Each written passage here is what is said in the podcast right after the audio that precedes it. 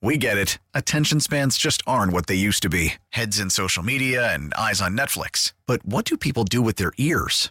Well, for one, they're listening to audio. Americans spend 4.4 hours with audio every day. Oh, and you want the proof? Well, you just sat through this ad that's now approaching 30 seconds. What could you say to a potential customer in 30 seconds? Let Audacy put together a media plan tailor made for your unique marketing needs. Advertise with Audacy. Visit ads.audacy.com.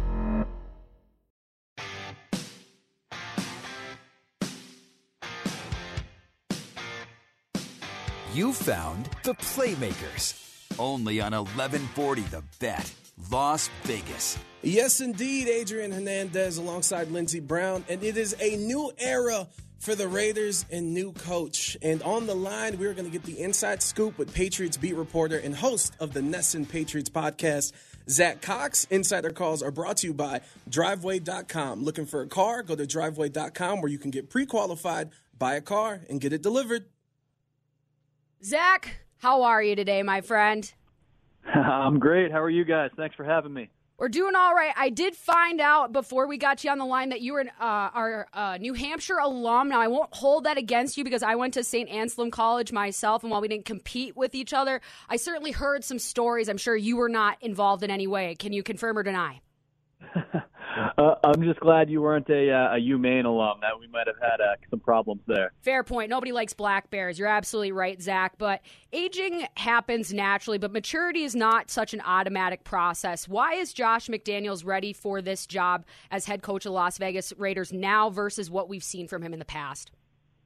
Uh, yeah, I think he kind of spoke to that in his uh, introductory press conference that, that just wrapped up a little while ago, and he's talked about it over the years as well he said that he he just didn't have the kind of maturity and, and wisdom and whatever words you want to uh, to use for it. He just wasn't ready for that job, that head coaching job that he had with the Broncos back in 2009 and 2010. He, he said he thought he had a, a pretty solid base of football knowledge, but from a, a non-football perspective, when it came to to managing people and managing relationships and, and all of those periphery things that go into being a head coach, he just didn't do a good job of that. And now, more than a decade later, he believes uh, that he has kind of remedied that situation and, and is much more ready for this Raiders job than he was uh, back in 2009. And uh, I think he is just from watching him over the years. It's been a little surprising that it's taken quite this long for him to get another head coaching opportunity. I know he probably or certainly could have had one, um, could have had a few over these last couple of years, uh, but he was selective, was waiting for the right job, and evidently he feels that the Raiders is the uh, the correct spot for him. Do you feel like the Raiders are the correct spot for him, Zach? I mean, it's a desirable a desirable job when you just look at the fact that this team made the playoffs last year. You've got a solid quarterback in in Derek Carr. You've got some good pieces on that roster. This this isn't like he's going to to Jacksonville or Houston or one of these kind of total teardown jobs but this also is a franchise that hasn't won a playoff game since 2002, has really churned through coaches, has had a lot of, I don't know if instability, instability is the right word, but they've really been unable to su- sustain success. Uh, now, obviously, McDaniels is hoping that that he and Dave Ziegler can change that coming in here. Um, but it, it's it's definitely a, a bit of a gamble, you would say. But uh, I think the fact that he was able to bring his preferred general manager candidate with him. Uh, I think that's the only way he would have taken uh, a head coaching job at this point in his career, and it does seem like Mark Davis is is giving him a, a fair amount of freedom uh, and freedom that he uh, he definitely wants in this job. Hey Zach, if I'm Derek Carr, how should I be reacting to this news of his new head coach?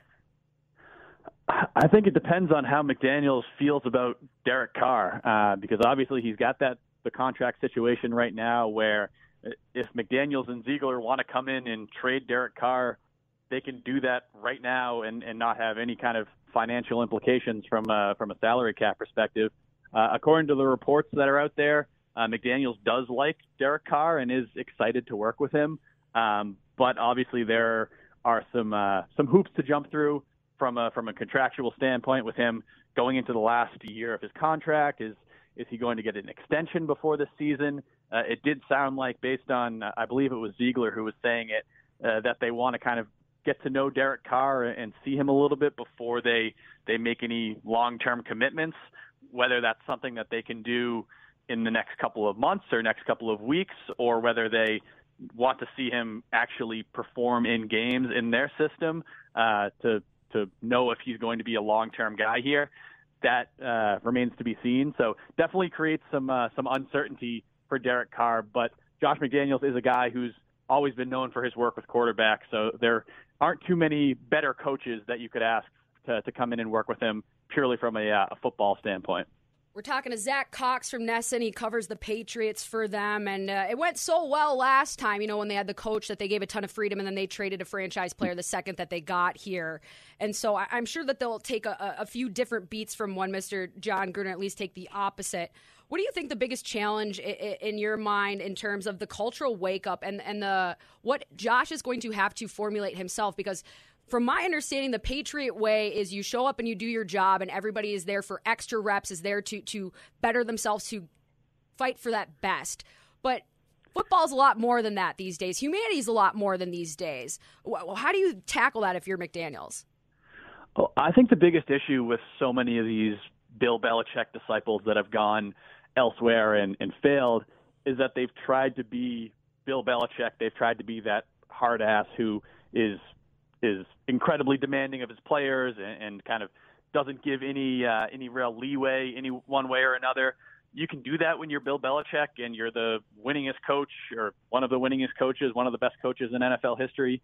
You can't do that if you're a guy who's either going into his first head coaching job, as we've seen with a lot of these Patriots assistants, or someone like McDaniels, who was a flop in his only head coaching job to date. So uh, I think he realizes that. Uh, I think he knows that he can't go in there and, and try to be Belichick 2.0. So I, I don't think you're going to see quite the same level of of kind of Patriots type militarism or whatever you want to call it. Um, but it's definitely going to be a, a very Patriot esque uh, setup in in Las Vegas. I can imagine with you're bringing a, a, a GM from New England, you're bringing a head coach from New England.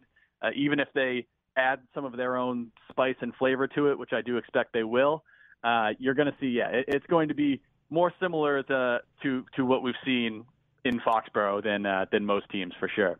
Well, it's always easier to carry over your Sunday best when the first day of school is on Monday, right, Zach? Uh, do you think that he'll retain the play calling duties or that he'll delegate those away? Because I think there's a question of that just in the larger league sense of just what's demanded from you on the sideline, what you see up in the booth, and and just how in it can you be with the team if you're the one that's calling plays. Where do you think he goes with that? Yeah, that'll be a, an interesting thing to to monitor. If I had to guess, I would say that he will call plays, uh, just because it's it's what he's done throughout most of his career. Uh, but there is that that other angle that that you mentioned there. When you're a head coach, you've got a lot more to uh, to worry about than just the offense and just the play calling, uh, which is part of why I think he needs to go out and, and get a uh, a really kind of established defensive coordinator who can almost be a head coach of the defense and really kind of handle all of that stuff almost by himself, uh, especially if McDaniels does plan to uh, to call plays on offense because uh, yeah when when you're the head coach there's a uh, there's just a lot more to consider on game day especially if you're you're kind of buried in the play sheet so uh, but if I had to predict I, I think uh, that that Josh McDaniels will be the one calling plays. What do you feel what the chances are of Jerod Mayo coming over uh, to be defensive coordinator? Now, obviously, one of the rising stars in the league as a coach. Uh, in fact, I know last Tuesday he interviewed for the head coaching job here in Las Vegas. But I have a sense that Bill Belichick is like, okay, that's enough. I'm not losing any more guys. Uh, what's the sense over there about Jerod Mayo?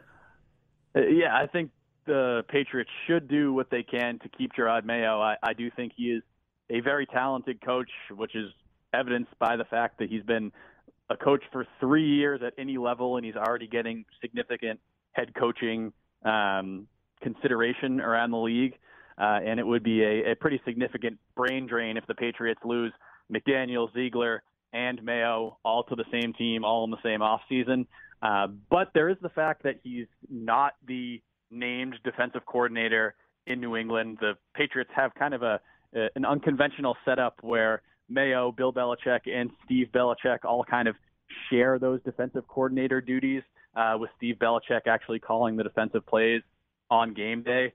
So if Mayo wants to go to a situation where he can be the official DC and the official guy that's in charge of everything on the defensive side, maybe that's something that he does consider if Josh McDaniels uh, comes calling. But I would also be interested to see, as I just mentioned, whether uh, McDaniels goes with a bit of a, a, a more veteran hire uh, for that. Someone like um, I know Wink Martindale has been someone been a name that's been thrown around a lot lately. Previously, previously worked for McDaniels when he was in Denver. I know he has some Raiders ties. He's been a, a very highly respected defensive coordinator. I, I could see him uh, McDaniels going that route where you, you bring in somebody that's not quite as much of an um, as of an up and comer as uh, McDaniels is, and someone who's a bit more established. Last one for me, Zach. We appreciate you taking the time, especially on a very busy day. But a day does exist where Tom Brady is no longer an active NFL QB, and I know that nobody speaks his name in the New England area anymore. But maybe it's in the next couple weeks, and maybe it's longer. But either way, how did everybody react over the weekend? And do you think it's officially the end? Uh, I'm gonna wait to say it's officially the end until Tom Brady says it, but it, it really does seem like this is the end. It, it seems like a, a situation where I'm sure he has a very elaborate retirement uh, announcement video or social media post or something, or maybe even using the, the final episode of his uh, documentary series uh, to announce that retirement. Now you're thinking, Zach. Like now you're thinking it seems like he's got something planned, and someone let the cat, cat out of the bag, and, and word broke a little bit earlier than he was hoping. Um, maybe that maybe this is all kind of an overreaction, and he's coming back next year. But uh, at this point, I would be a little bit surprised. Um, and overall, I am a little bit surprised that he is retiring this year. Uh, again, if that does end up happening, just because he said for so long that I want to play till I'm 45, I want to play till I'm 45 then you get a year shy of 45 after a season in which you were probably going to finish second in NFL MVP voting, uh, and then you hang it up at this time. So a little bit of a surprise, but when you look at his career on the whole, what else can he really prove at this point? So you're uh, you're kind of just uh, getting to the point where where everything that he he could have achieved, he's already achieved. So when you do that, it's probably a good time to uh, to step away. And before we get you out of here, I know the past couple years with COVID, the access has been different uh, in the headquarters over there, but just give us a sense of what we have to look forward to with Dave Ziegler being our general manager and what to look for.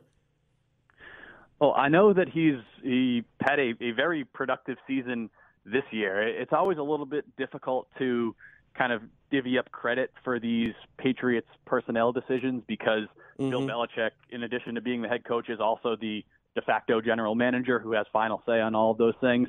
Um, but I do know that Ziegler took over the the role previously uh, occupied by Nick Caserio, which is basically the second in command behind Bill Belichick on all personnel matters. And in his first season, the Patriots had their best draft class in at least a decade, headlined by Mac Jones, and they went out and signed a ton of impact free agents from Hunter Henry to, to Jonnu Smith to to uh, Kendrick Bourne, a, a bunch of other names on there. So his track record kind of speaks for itself in that. Um, obviously, doesn't have experience as an actual general manager. Um, so that'll be a little bit of a new experience for him, uh, being kind of the face of a personnel department and having to sort of interact with with the media and, and all of those types of things. But he's also a guy who goes way back with with Josh McDaniels. They were college teammates way back in the uh, in the late 1990s. So uh, they've got a very strong connection, a very strong relationship, um, and uh, I think that's a pretty good one-two punch uh, at the top of your organization, just based on what we've seen these last couple of years.